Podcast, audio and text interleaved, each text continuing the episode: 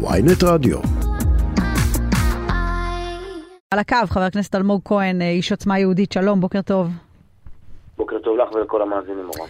טוב, אה, אני רוצה לשאול גם אותך אה, על השבוע אה, החולף. איך אתה, ואתה יודע, אנחנו כל הזמן דנים בשאלת המחיר שאנחנו משלמים אל מול כל מיני דברים שאתם בימין מבקשים להגשים.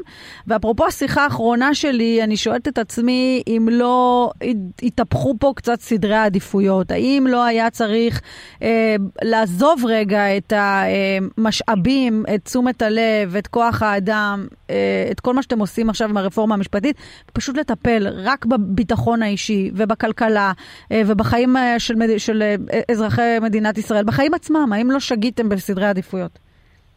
לא שגינו, מפני שהמציאות הזו נכפתה עלינו. חשוב לציין שאי אפשר להפוך את היוצרות. בסופו של יום, מי שמפגין בכל מוצאי שבת, ולפעמים גם באמצע השבוע, לוקח משאבים רבים, לוקח לוחמים, מהיחידות החשובות ביותר, שאמורות למנוע את הפשיעה, ושואב אה, לתוך החוויה הזו את אה, חלק, באמת חלק ניכר משוטרי משטרת ישראל, זה אותו שמאל סהרורי, שבמשפט שלמה mm-hmm. המודרני מוכן לחצות את התינוק, את מדינת ישראל לשניים. זה לא שמאל סהרורי, כשאנחנו מדברים על טייסי, טייסי צה"ל ושלדג, ומה, הם, הם שמאל סהרורי? הם שווים אותו קול בקלפי, כמו מסעודה מנתיבות, או... מאה אחוז, אבל זה לא אנשים שאפשר להגדיר אותם סהרוריים, כי הם אנשים... מפני שמי שמוכן לחצות את הילד לשתיים במשפט שלמה המודרני, הוא אדם שלא אה, אה, ראוי. גם אם הוא טייס קרב? גם אם הוא טייס קרב, אז מה אם הוא... בואי, בואי נדבר על זה שנייה אחת. בואי, בואי נשים את הדברים על השולחן כמו שהם. אם חלילה, ואני אומר חלילה, כי זה באמת מסוכן למדינת ישראל. אם בעוד שלוש שנים יעלה השמאל לשלטון, מה את חושבת שיעשו בגולני ובגבעתי? הרי מי כובש את המקומות? הטייסים? מי כובש? מי שכובש זה כוחות החי"ר, האנשים שלנו, של ישראל השנייה. הם אלה שיגידו, אנחנו לא באים למלחמה הבאה. אבל אני מקווה ובטוח שאנחנו, האנשים שהגיעו לכאן, ואבותינו אה, נשפכו לפה במערבלי בטון, לפריפריה. אנחנו לא נעשה את זה לעולם, כי אנחנו לא נחצה את התינוק הזה לשתיים.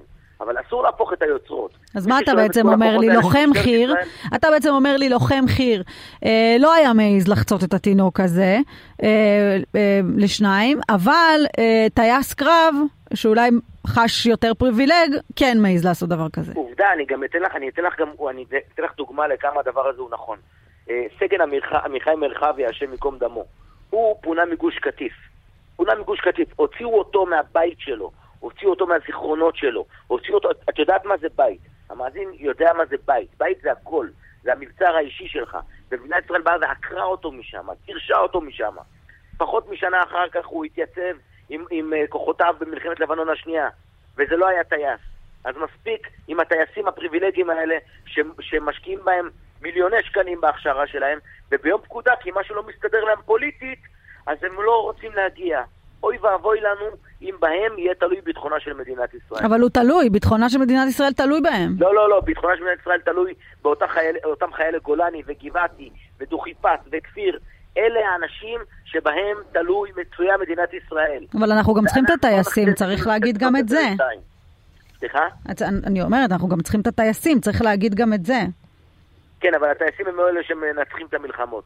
הטייסים, ושוב, לא כולם, כן? אותם אלה שאומרים שהם יפסיקו להתנדב ופוגעים בביטחונה של מדינת ישראל, זה האנשים שחוצים את התינוק לשתיים במשפט שלמה המודרני. אין לזה שום הגדרה אחרת. הם לא האימא של אותה תינוק. כנראה שהם לא מרגישים מספיק שייכות למדינה הזו. הטייסים לא מרגישים מספיק שייכות למדינה הזו? עובדה, עובדה, במשפט שלמה. אנשים אמיצים שמשקיעים את מרצם, את לא, לא, זמנם, לא, משלמים מחיר אישי, המשפחות שלהם, הם לא מרגישים אה, מזוהים עם המדינה? כמי ששירת את מדינת ישראל במרבית שנותיו הבוגרות, אני לא מתרגש מהפתוס וכל המילים היפות האלה. זה לא מרגש אותי בשום אופן. אני אומר בצורה מאוד ברורה. במשפט שלמה הנוכחי, מי מוכן לחצות את התינוק לשתיים? מי מוכן לחצות את התינוק לשניים? זאת השאלה שלי. יש לך תשובה? אתה אולי. אחרי ההתנתקות, עמיחי מרחביה בא ונלחם, וכמוהו עוד מאות ואלפים. באו ונלחמו למען מדינת ישראל. אז מי ששואב את המשאבים של משטרת ישראל זה לא ישראל הראשונה, אה, השנייה. זה אותם חבר'ה שחושבים שהם יותר חשובים מהמדינה הזו. והם חושבים שהם אדוני הארץ. ואני פה לומר להם שהם טועים בגדול. כאילו לכל אחד יש מחליף, גם להם. אתה יודע, זה, אתה מדבר כאילו אנחנו יכולים אה, להרשות לעצמנו אה, לוותר עכשיו על אה, אולי... צריכה להפנות את השאלה הזו אליהם, כי הם אלה שמוותרים. הם רוצים לחצות את התינוק לשתיים, לא אני. אני גם אחרי ההתנתקות באתי ונלחמתי. נלחמתי אחרי ההתנתקות, למרות שאיבדתי שם ממשפחה שלמה. נלחמתי, וכמוני עוד רבים וטובים. מעולם לא חשבתי לחצות את התינוק הזה לשתיים. טוב, בוא נשאל אותך לגבי המחיר שאנחנו אה, אמורים אה, לשלם, אם זה תלוי בך, לחוקק את הכל כמו שזה, ויהיה המחיר אשר יהיה? לחוקק את הכל מפני שבסוף המשוואה היא מאוד ברורה. הריבון לא יכול להרשות לעצמו להיכנע לקבוצות לחץ אליטיסטיות, פריבילגיות, ככל שיהיה. ואני אסביר למה. מפני שבעוד שלוש שנים, אם תעלה ממשלת שמאל, מה שיקרה זה שיקומו קבוצות אחרות מהימין וישרפו את המדינה וישרפו את האסמים, אז מה יקרה? אז איך אפשר לנהל ככה מדינה? אם כל קבוצת לחץ תבוא ותחליט לשרוף את האסמים, מחר זה יהיה אתיופים, או ערבים, או חרדים, או מזרחיים, כל פעם זה יהיה מישהו אחר. ככה מנהלים מדינה? לא, ככה מנהלים רפובליקת בננות. ולכן, אותם פריבילגים שפעם אחר פעם מוכנים לחצות את התינוק לשתיים ולשרוף את האסמים.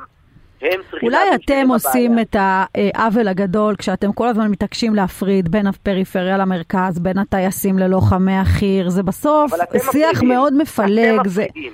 לא, לא, לא, לא מורן, לא. אני מוכרח להודות, להעמיד אותך פה על טעותך, גברתי. Mm-hmm. בסוף, מי שמפריד זה אותה תקשורת שפעם אחר פעם מפמפמת, בלי הפסקה, טייסים האלה סירבו, זה לא רוצה להתנדב. כי הם לא רוצים, אתה תסתכל את העצומות שהם מפרסמים, הם אומרים חד משמעית, לא, לא נשרת דיקטטורה. זה מה שאני אומר, אז, אנחנו עושים את ההפרדה הזו בין הפריפריה, ממש לא. אני, שלשום הייתי עם השרה רגב בכנס חשוב מאין כמותו, ובו יושקעו עשרות מיליוני, מיליארדי שקלים, סליחה, בפריפריה, הערכה של כביש 6, שדה התעופה בנבטים. אנחנו, אני, אני, למי שחי פה יזניח את הפריפריה? לא, התקשורת האליטיסטית והתקשורת הפריבילגית שבאה ומפמפמת פעם אחר פעם, טייסים, טייסים, טייסים, טייסים, לא מנצחים מלחמות עם טייסים, חבר'ה. מי שכובש את הכיפה זה גולני וגבעתי, אנחנו. אנחנו כובשים את הכיפה, לא אף אחד אחר. מספיק עם, עם ההבל הזה, שבו אחד שווה יותר מהשני. בקלפי הקול של כולם שווה. במדינה, בדמוקרטיה אמיתית כולם שווים. ומי שחושב שהוא ייצור פה מצג שווא שהמדינה תלויה בהם, אנחנו נוכיח להם שלכל אחד יש מחליף. אתה אומר המדינה לא תלויה בהם. בוודאי שלא, לחלוטין לא. ואני יודע, אני, אני, לא, אני, אני לא מאחל שזה יקרה, ולא מייחל שזה יקרה, ואני גם לא חושב שזה יקרה. אבל אם חלילה וחס יחליטו לעשות מרד ביחידות החי"ר, שמרכיבה אותם ישראל השנייה, אתם תבינו כמה המשמעות לזה קולוסלית. כי מי שמנצח את המלחמה זה לא אותם טייסים מהגובה. מי שמנצח את המלחמה זה אנחנו עם מנהלי חי"ר, אף אחד אחר לא. ברור. טוב, בואו נדבר קצת על uh, מה שקורה uh, עם uh, יחסי ארצות הברית. Uh, בעצם uh, אומר uh, נשיא ארצות הברית, uh, בצ... קודם כל בוא נגיד מה הוא אומר. הוא אומר ישראל שבויה בידי קיצוניים. אני רוצה להוסיף פרשנות, ייתכן שבעיניו גם אתה, אלמוג כהן, דמות קיצונית, uh, שישראל שבויה בידיו. Uh, איך אתה מתייחס לזה? אני מכבד את, את ארצות הברית, היא לדעתנו הגדולה והחשובה ביותר. ביחד עם זאת, אני אומר בצורה מאוד ברורה.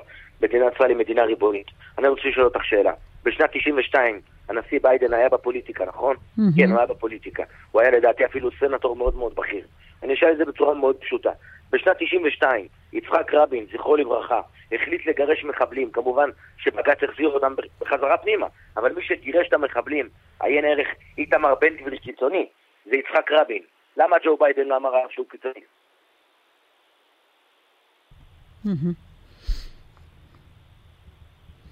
אתה לא מתרגש מהיחס של אה, ארצות הברית אליכם.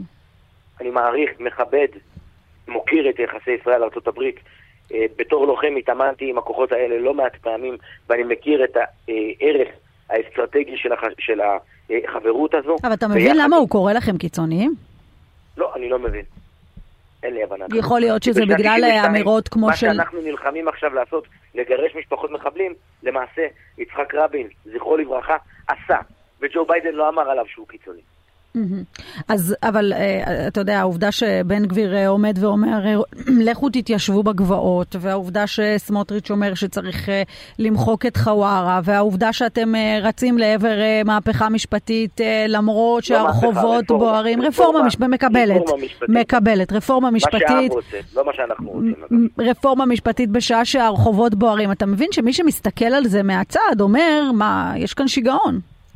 הרחובות בוערים כי יש כאלה קבוצה קטנה עם המון המון כסף, אליטיסטית, פריבילגית, שחושבת שהמדינה הזו היא של אבא שלה, ואנחנו נוכיח להם מהר מאוד שהמדינה הזו היא של כולנו, לא רק של אבא שלהם. אז זה בנושא העברת הרחובות.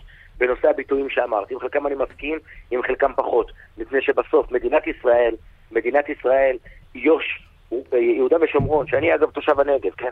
אבל יהודה ושומרון זה חלק ממדינת ישראל. אין, אין, אין מישהו אחר. יש לנו הוכחה היסטורית לדבר הזה.